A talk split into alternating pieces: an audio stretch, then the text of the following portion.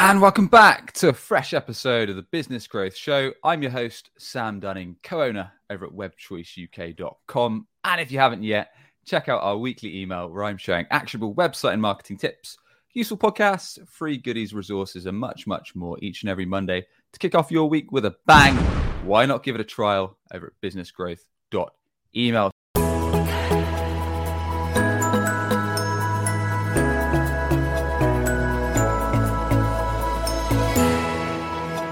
Joining me today, I've got Tom Hunt. Tom's the founder over at Fame. They start and grow the world's most profitable B2B podcast. Tom, welcome to the show, Squire. How are you doing? I'm very good. Thank you, Sam. How are you? Not too bad, my friend. Not too bad for a Friday afternoon. Gearing up for the weekend and looking forward to what's hopefully going to be a interesting podcast. We're going to be talking all about how our audience can start their own podcast that's actually going to make them real money, real revenue, real cash in the bank. So, um, first and foremost, Tom, I thought podcast was like a really flooded market these days, isn't it? Really hard to to drive revenue through them. Yeah, you're totally right. I think to understand the, the flooded market question, I find quite interesting because I yeah, I would totally agree. More people are starting podcasts, but the market, if that, that's actually not the metric, it's a combination of two metrics, which is how many podcasts there are and how many people that are listening. And right. So for, for it to be flooded, that ratio of number of podcasts and number of listeners has to change. And I'm not sure if it is because yes, more people are starting podcasts, but also more people are listening to podcasts. And so I would maybe disagree with the premise of the question, mm-hmm. but we can still talk about how even if the market was flooded and you're not going to get that many listeners for your show, you can still make money from it. So we can dig into that, which may be what we're what we're going to be talking about today. Yeah, yeah, I'd love to get actionable and so you can help everyone kind of position their podcast. So, like you say, it's not necessary to worry about those metrics, but to worry about how it's actually going to be a useful resource and get them revenue. So, are we saying that podcasts are still worth doing today? I think if I was a head of marketing at a B2B company and we didn't have a podcast, I would start one, but it wouldn't be for the reason that most of the audience or you might be thinking now, Sam. Okay. The reason, the, the, number one reason for me as the marketer, for me as the head of marketer, head of marketing, would be to actually learn about these people that we're trying to sell to. Now, this actually happened in 2019. I was head of marketing at a B2B SaaS company, hmm. and I joined, and you know, when you well, uh, marketers may know when when you join, you have to understand who the customer personas are, and then like create your strategy of how you're going to sell to these people. I saw this new type of person that I thought we should sell to. We sold sales software, and this person was sales operations. I thought these are the perfect buyers, um, but they wasn't really focused for the company, and so no one really knew about them apart from this one sales guy called Henry. So me and Henry were like, why don't we start a podcast focused on sales operations? Because if I, I was just reaching out to these people trying to get them on a call with me so I could learn about them, but obviously they ignored me. But when we said, "Hey, would you like to come on Sales Ops Demystified?" which was the name of the show, and yep. suddenly we had our ideal customers coming into our office to get interviewed. This is before COVID, um, and I then went on to host 150 episodes of this podcast, right? And so my like sales ops knowledge, I've never done the role, but I think it's like pretty significant and I feel like now I could sell to a sales ops person much more effectively. So I think that's like the hidden benefit of a, of a podcast that can make it profitable. Got it. So you went from like almost a noob in the area to being an industry expert just by running yeah, and, and like industry expert. But then like the, the other benefit, and we can talk about this as well, is like I became like famous in the sales ops world. I go to like sales events in London, and then there'll either be someone I'd interviewed or someone in sales ops who'd like listen to the show. Yep. And so that has like power when people know you and you don't know them. You have this kind of status over them, which makes it easier to sell.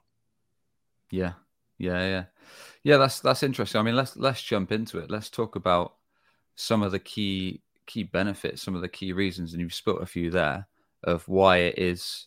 Because I'm sure when, and I've talked to a lot of kind of marketers, business owners, you name it, about giving them recommendations of starting a podcast. But a lot, I think a lot of common issues I hear, and you can raise some as well, Tom, is it's going to take a lot of time. It's going to take a lot of resources.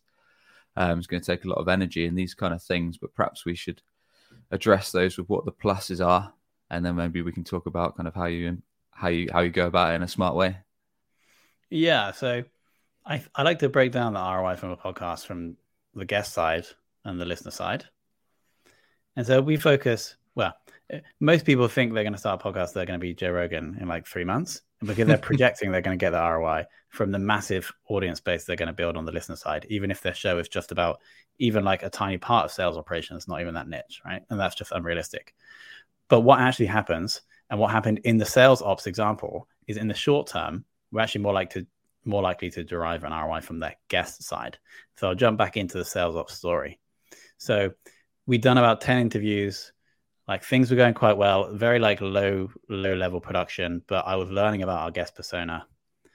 And then they were sharing on linkedin so we're getting a little bit of social engagement. We also put every this is good for you guys we also put every episode on our blog so we're getting a little bit of inbound seo yeah and then something magical happened and the vp of sales ops i won't say the name of the company but it's a b2b saas company everyone knows came on the show did a great interview and then randomly got chatting with the ceo of that company my employer after that, and then four months later, bought all of their sales team, 183 salespeople, our sales software. And so that gave like a nine to 10x ROI on t- all the time and money we spent on the podcast. And so then obviously the business was like very happy with the show and they were like double down, make it more frequent. And so now that wasn't the initial intention. But what happens when you're like actually learning about people that could be your buyers, building those relationships, the good things will happen in the future, whether that's through partnerships or through customers. Right. And so you can't pitch your guests, but you can build relationships with people that if they need your thing in the future, they may come to you, or if they would be a good partner, they could be. And so that's in the short term okay. where we look to the ROI. And this is so important because you're not going to get the ROI from the listener side unless you are consistent for like six to 12 months. Mm. So this is why it's so important to look for the ROI because you get the CFO. He, he's never going to cut the podcast budget if you have like two people in the sales pipeline from it in the first three months or six months. Gotcha. Gotcha. And I think I made a similar mistake as well when I started this podcast is pr- purely because I didn't have the expertise or the knowledge that I thought, yeah, listeners are the way to go and I need to maximize listeners, promote the heck out of the show in any any means possible, whether that's email, social media, paid ads, getting guests to promote it. When in fact, like you say, Tom, it's actually pretty difficult from my experience anyway to b- build up that listenership fast. Um, so what you're saying there is an interesting approach. So are you recommending people that are new to podcast focus on what you've just described there? So actually interview their ideal fit clients, learn about those as the starting point. Oh, I've lost your audio. So you use it to learn and then also to build relationships. And if you're happy just running the show for those two benefits, amazing. Because mm-hmm. then the listener stuff can come a bit later. And at the same time, you're creating a load of content that you can use for all your other purposes. So yeah. that is what I recommend. I would actually say that a podcast is not a good way of building an audience. It's an incredible way of building a relationship with an existing audience. So if you're looking to get like more brand awareness or attention fast, then I'd probably look at other strategies, like maybe like potentially even just an email newsletter, um, and then like LinkedIn organic posting. Th- th- that combination would probably work best.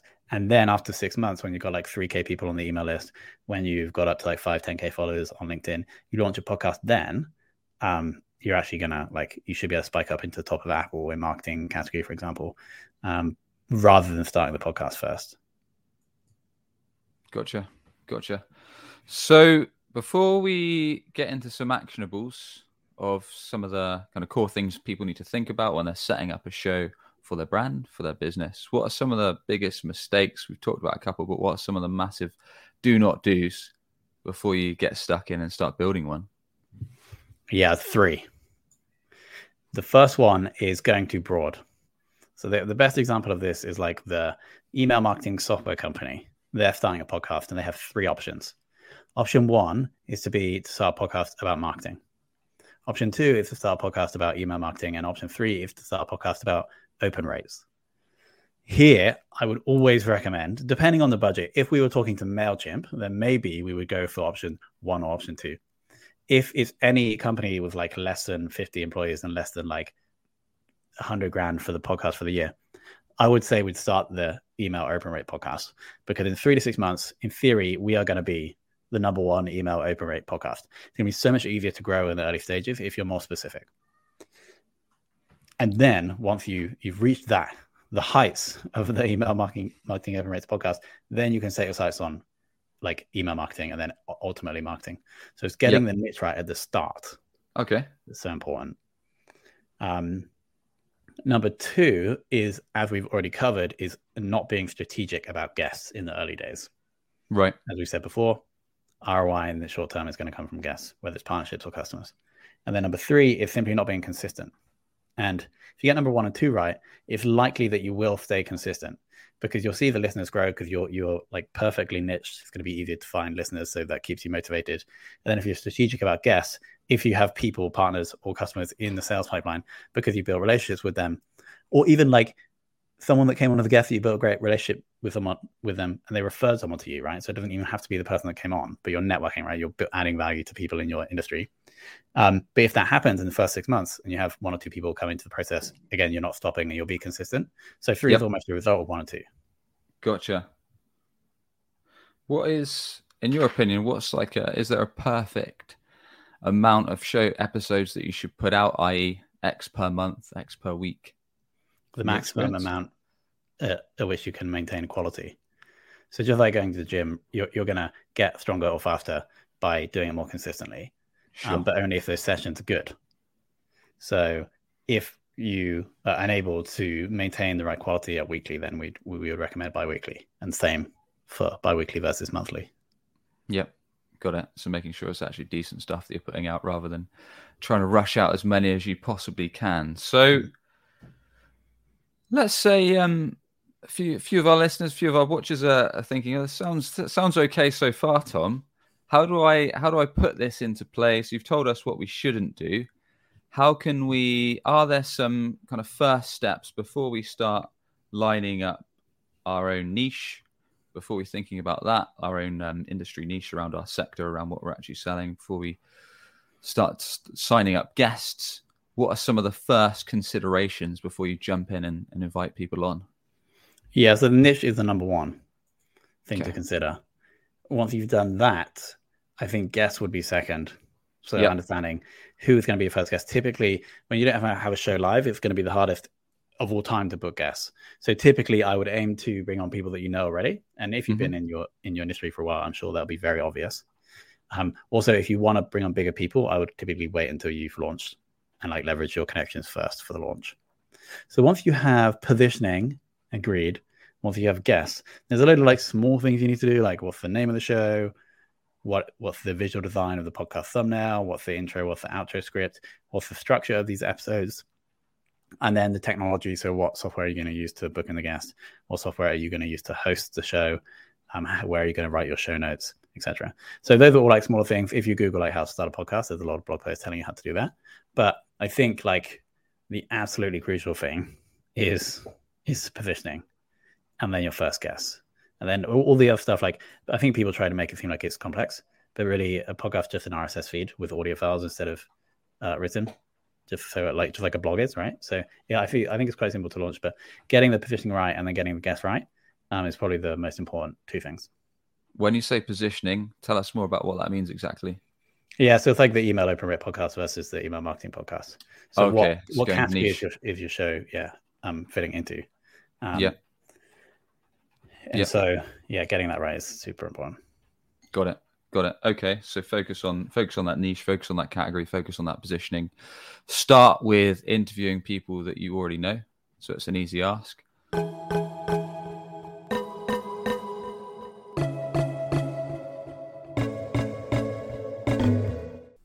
Chili Piper's automated scheduling tools are super effective for booking and scheduling demos. I could chat about them all day long, but why not listen as a new customer witnesses the magic of Chili Piper for the very first time? Okay, you're just about to switch gears. I'm ready for it now.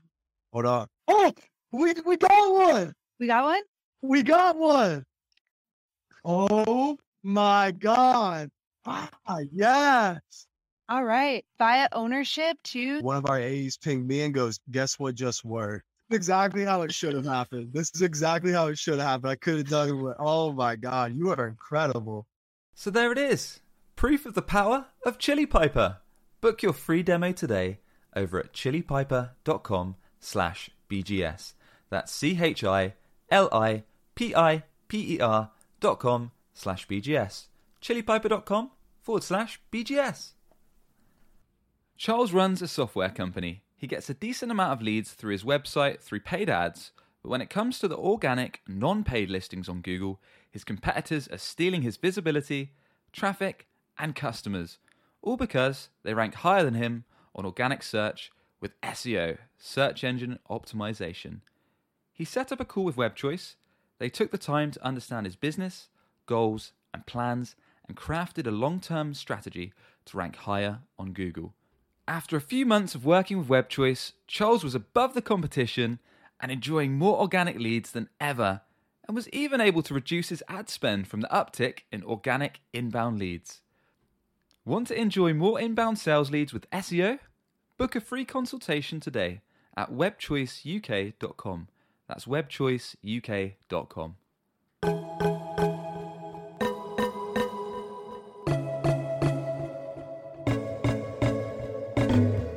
How do you build it up, Tom? Once you've perhaps got a few guests, then I guess if you're going niche and if you're thinking of this show as the go to for something very specific, so like you were saying, their email open rates to start with, once you've in, invited perhaps a few clients or close contacts, how do you ramp it up so then you can interview, let's say, target ideal clients, people that you eventually maybe want to do building uh, business with and relation build relationships with? Yeah. So what um the launch of the show is like the big opportunity to get that social proof. The way we're going to get like perfect guests, whether they're famous or whether they're ideal customers or ideal partners, is because you have social proof around the show. Now, if somebody's reaching out asking you to be on a podcast, there's probably a couple of things you're looking at. You want to know who else has been on the show, and you want to see, you want to try and estimate how popular the show is. Yep. So, what we're going to do at launch is we're just going to and maximize all the effort we have in getting as many new followers and downloads in Apple Podcasts specifically as possible. Right. So we're going to choose the category. We're going to choose the category. So Apple categories are not actually that ideal. With our email marketing open rate podcast, we would have to be in the marketing category, which is in business in Apple Podcasts. There's nothing more niche than that. But if you were to get like one to 200 probably new followers in a 48 hour period, just after you launch your show, you would most probably get into the top 10 in the UK or in the US in the marketing category. Okay.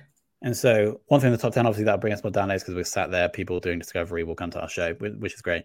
But the, the beauty is, we then use that as social proof as we're going out. So, ideally, some of our early contacts are like big names as well.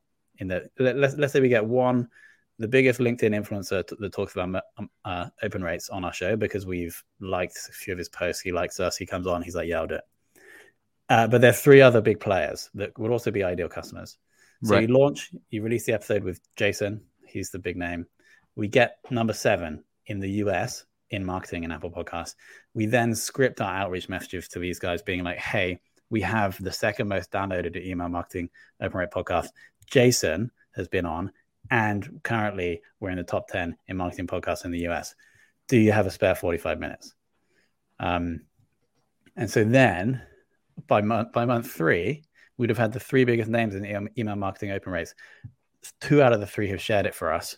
One out of three wrote a blog post on their blog about our podcast. Well, we actually wrote it, but they posted it for us. And so we're linking back to art to the show from that. And yep. we're like well on the way to being the most downloaded email marketing podcast the world has ever seen. Gotcha.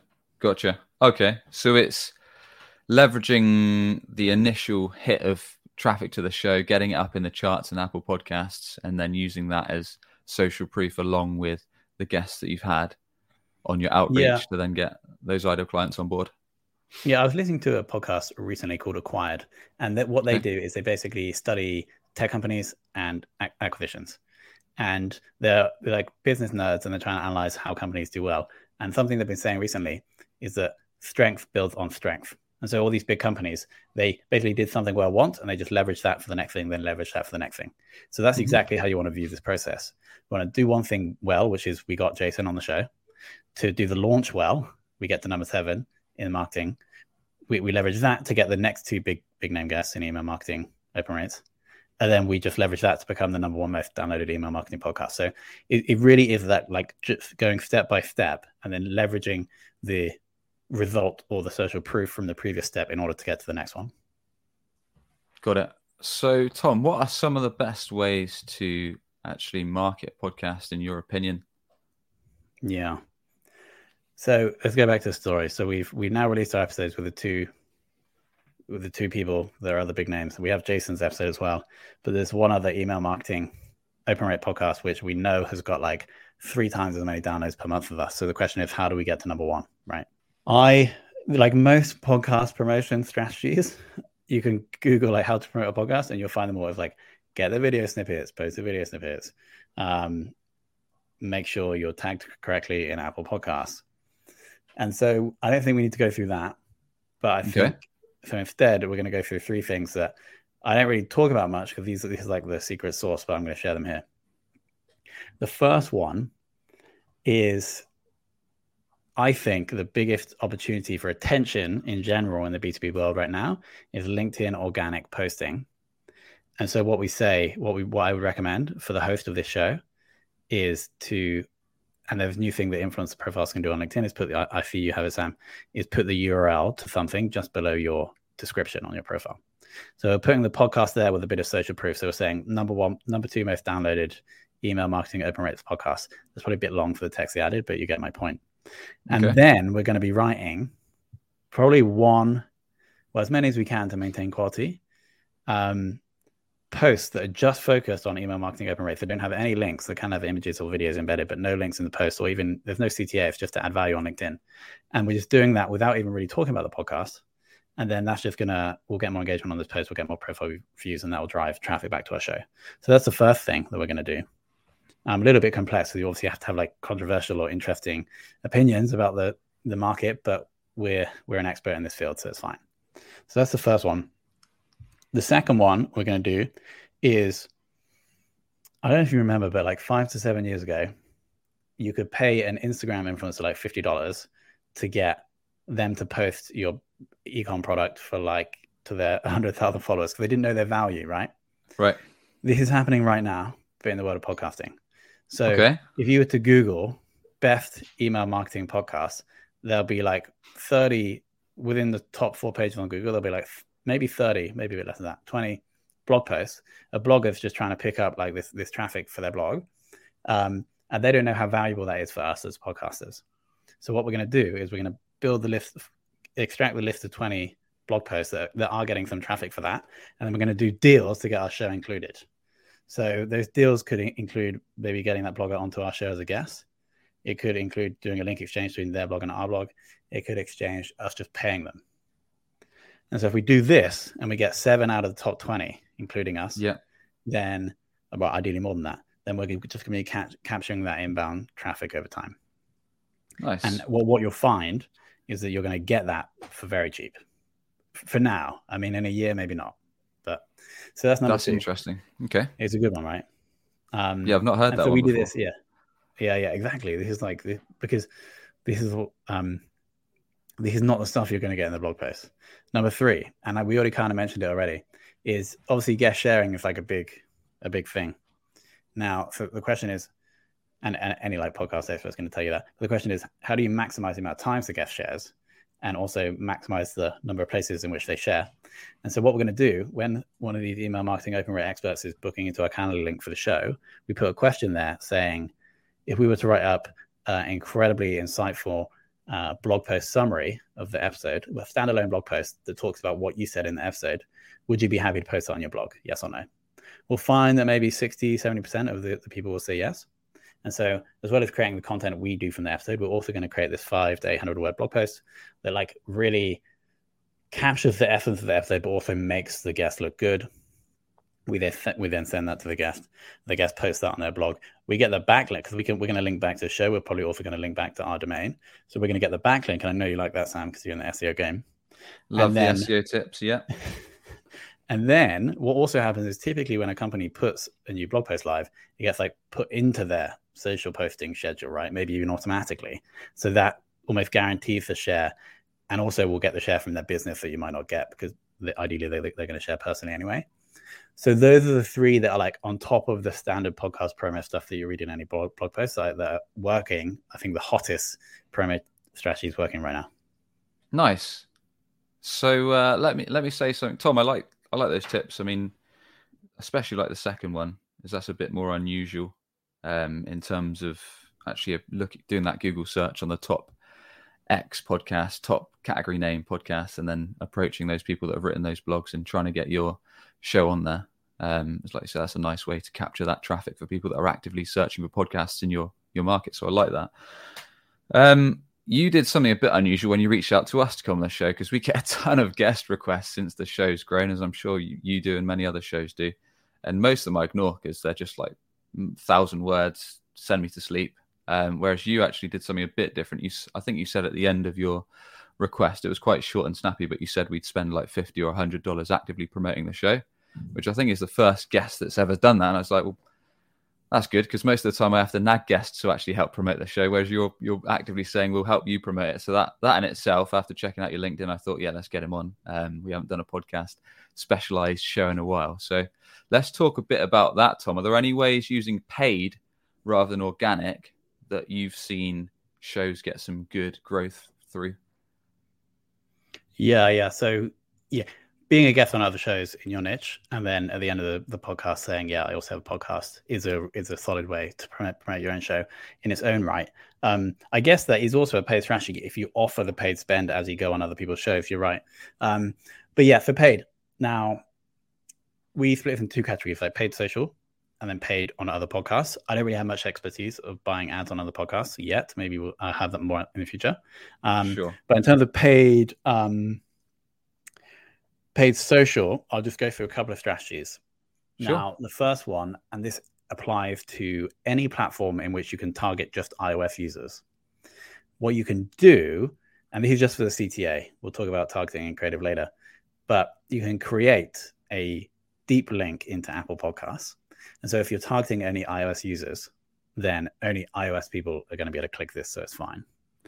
And what happens when people click this link is it will, whether you're on desktop or mobile, open Apple Podcasts, and then it will pop up a little subscribe button, and it's just a one-click subscribe.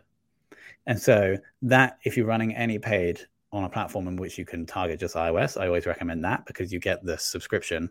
They now call it a follow on Apple Podcasts before anything else. Oh, so nice. Little, so it literally opens it and they, they have to click the subscribe button. Yeah, exactly. Okay. So that's like a little a little hack. Now, let's talk about creatives and strategies. The most effective paid podcast spend I've ever seen is actually really simple. It was just it's one of our clients, but they do it. They do this in house, so I can't claim I can't take credit for it. Um, is they all they've done? Well, actually, it almost goes back to the podcast strategy part.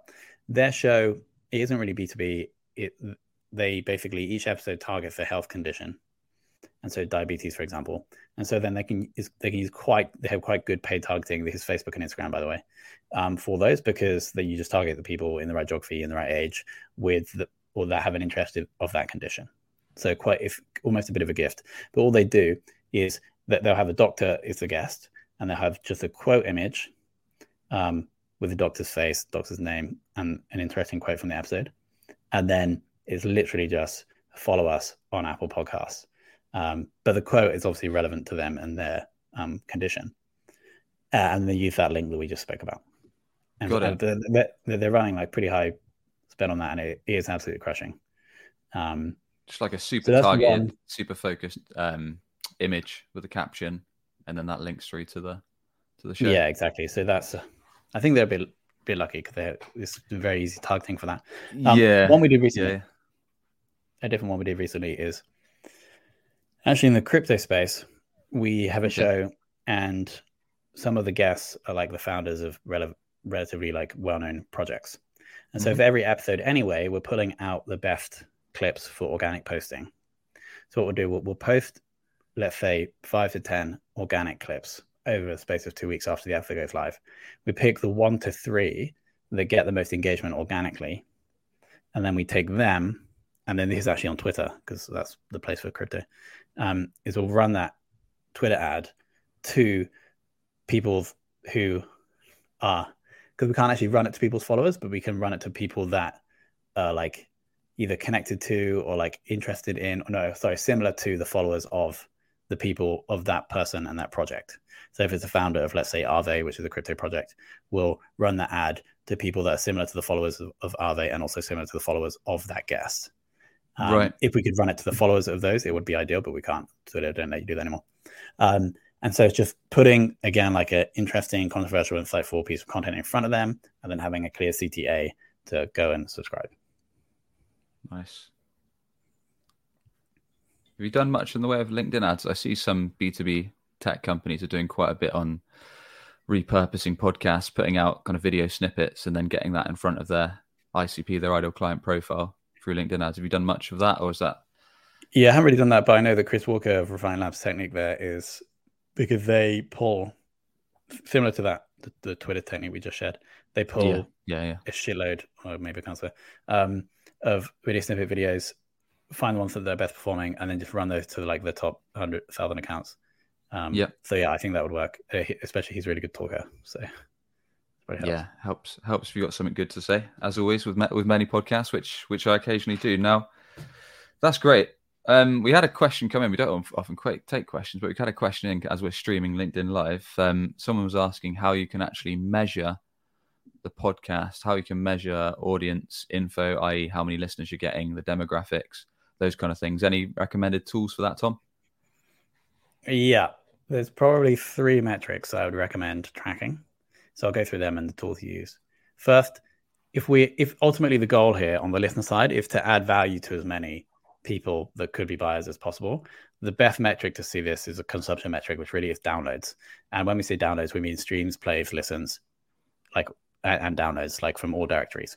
So your podcast host will likely collate all the information from all these platforms. Some even do YouTube, and then you'll just have that the download number in your podcast. So we we track that obviously, and we like to see that go up ten percent every month. That that that's healthy. Um, we see that's without paid spend. It could be a bit faster with paid spend. So that's the number one metric. Like how much, you like, ha, like how many people and how many uh, and how much how many episodes of our show are they consuming? Downloads. Second is followers. We only track this over the three largest directories: Apple, Spotify, and Google. Your podcast host won't bring that in, so you have to go and have your like access the listing of your show on those places, and then just track followers. Again, we want to see that going up about five percent a month without any paid spend. So we just add those numbers up and track that. The third is, and Apple is the only platform that gives you this, is episode consumption. So they say during a time period, what's the average amount of each episode has, that's been listened to. And so what we do each month is we take the we add up all of those and then take the average. So we have the average amount of all episodes that have been listened to in that month. And what we want to see then is that just slowly increasing over time if we are making the episodes slightly better, like slight, like slightly better hosting, slightly better guests, and slightly better editing. And so if we see that going up over time, then probably the download and follower metrics will will come as more people are retaining and more people are listening to more of the episodes. So those are the three that we recommend. Got it. And is there a tool that you should use? I know you said um, for followers, you need to go into the individual platform like Apple and Spotify for things like checking your downloads, consumption. Is that something you can do in your general podcast uploader, or is there specific tools and software that you should try out? Yeah, so any podcast hosting software will show you downloads. So yeah. um, and there's a lot of them out there. Cool, cool. Right, we've we've covered a lot. A lot of this has been around kind of promoting the show, getting the audience there. We t- talked quite a lot at the start about getting ideal clients onto the show, for go, going niche into the category that you're really honed in on, and then perhaps expanding it from there and building relationships with those guests. But what are the best ways to make sure that these relationships are actually turning into profitable revenue for our business? Yeah, the, the it's super interesting here, right? Because the more you like try to control that, almost the least effective you're going to be we've been experimenting okay. with different ways to like try to make that happen over the years and we've kind of come to the conclusion that we kind of just want to make just make sure the guests have the best possible experience and then maybe at some point in the future when like weeks or months after if there's like a relevant reason to reach out about some problem that you can solve for them, then you can do that. That's absolutely fine. It could be you or someone from your sales team. But we just want to make sure that the guest leaves the whole experience just being like those guys are professional, interesting, and competent. Because then if we somehow are able to understand how we can help them solve a problem and we reach out, then they're more likely to say yes. But at the same time, they're going to be more likely to recommend us to their friends. Or when the company ultimately needs that problem solved, they might come to us. Yeah. Um, so it's not like pitching too hard. It's more just focusing on ensuring they have an amazing time. Got it. Got it. And that makes sense, right? So I, I can say firsthand, we've had guests on this show where we've perhaps had a chat before, we've had a chat after, we then connect on LinkedIn or we were connected on LinkedIn anyway. And then they might see kind of the post that I put out. And then a little while later, let's say a few months down the line, they might reach out and say, Hey, Sam, we're actually looking at getting a website done or we're looking at having some SEO. I'm sure you've had many of the same experiences, Tom, with yourself and, and clients is that once you make that first connection and as long as you kind of make the effort to be, do a really good podcast, make it insightful, ask them kind of great questions, have some back and forth, kind of give them that good experience after, like we said about sharing the episode and making it easy for them to promote and you promoting them quite a lot that comes comes back, which I get is kind of what you're, you're trying to say here. Yeah, I mean, if we take it back a little bit, if you try Go to understand it. like how you form bond, how people form bonds together, like the strongest bonds form through the most like roller coaster ish of emotions. So if you think about your your best friends, like it's probably people that you maybe have known for a number of years. You went like traveling together, or you got married to, etc. And you've been through these like ups and downs. And so if you think about what you do when you run through the process of interviewing someone on a podcast, is there are these like mini like emotional journeys. Like first there's excitement when they book in, they're like really excited. Then maybe half an hour before they're, they're like a little bit nervous. And they come on, they're a little bit nervous, but then they start having fun. And then at the end, they're really happy. And then you tell them how amazing they are, and they're like super happy. And so this is how you form the bonds is by going through this like up up and down. I find anyway. And so. Yeah. All you're really doing when you're running the show is you're forming bonds with people that could be buyers, and ideally, if you if you do it right, those bonds could turn into cash. Yeah, yeah, yeah. Build build those bonds, build those premium bonds. Um, so should should anyone that's starting a podcast that actually specifically wants to do it for their business to to drive revenue long term? Um, I guess I've got two parts to this question as it formulates in my mind. Um, one is typically how long does it see does it long does it take in your experience, Tom, from show start to actually and I guess there's, it's going to be hard to answer, but to actually getting a, a, your first client from your experience on the basis that you're following this structure and you're inviting ideal clients to the show. And then secondly, should you focus your show? Should the main metric of your show be focusing on booking kind of people that you want to b- build a relationship with over any, everything else? I think in the short term, you just want to track how many people have come on the show that mm-hmm. could be potential customers or partners, what percentage of guests could be that you bring on. Um, and depending on how how like how much you need that short term ROI, then that would be closer to 100%.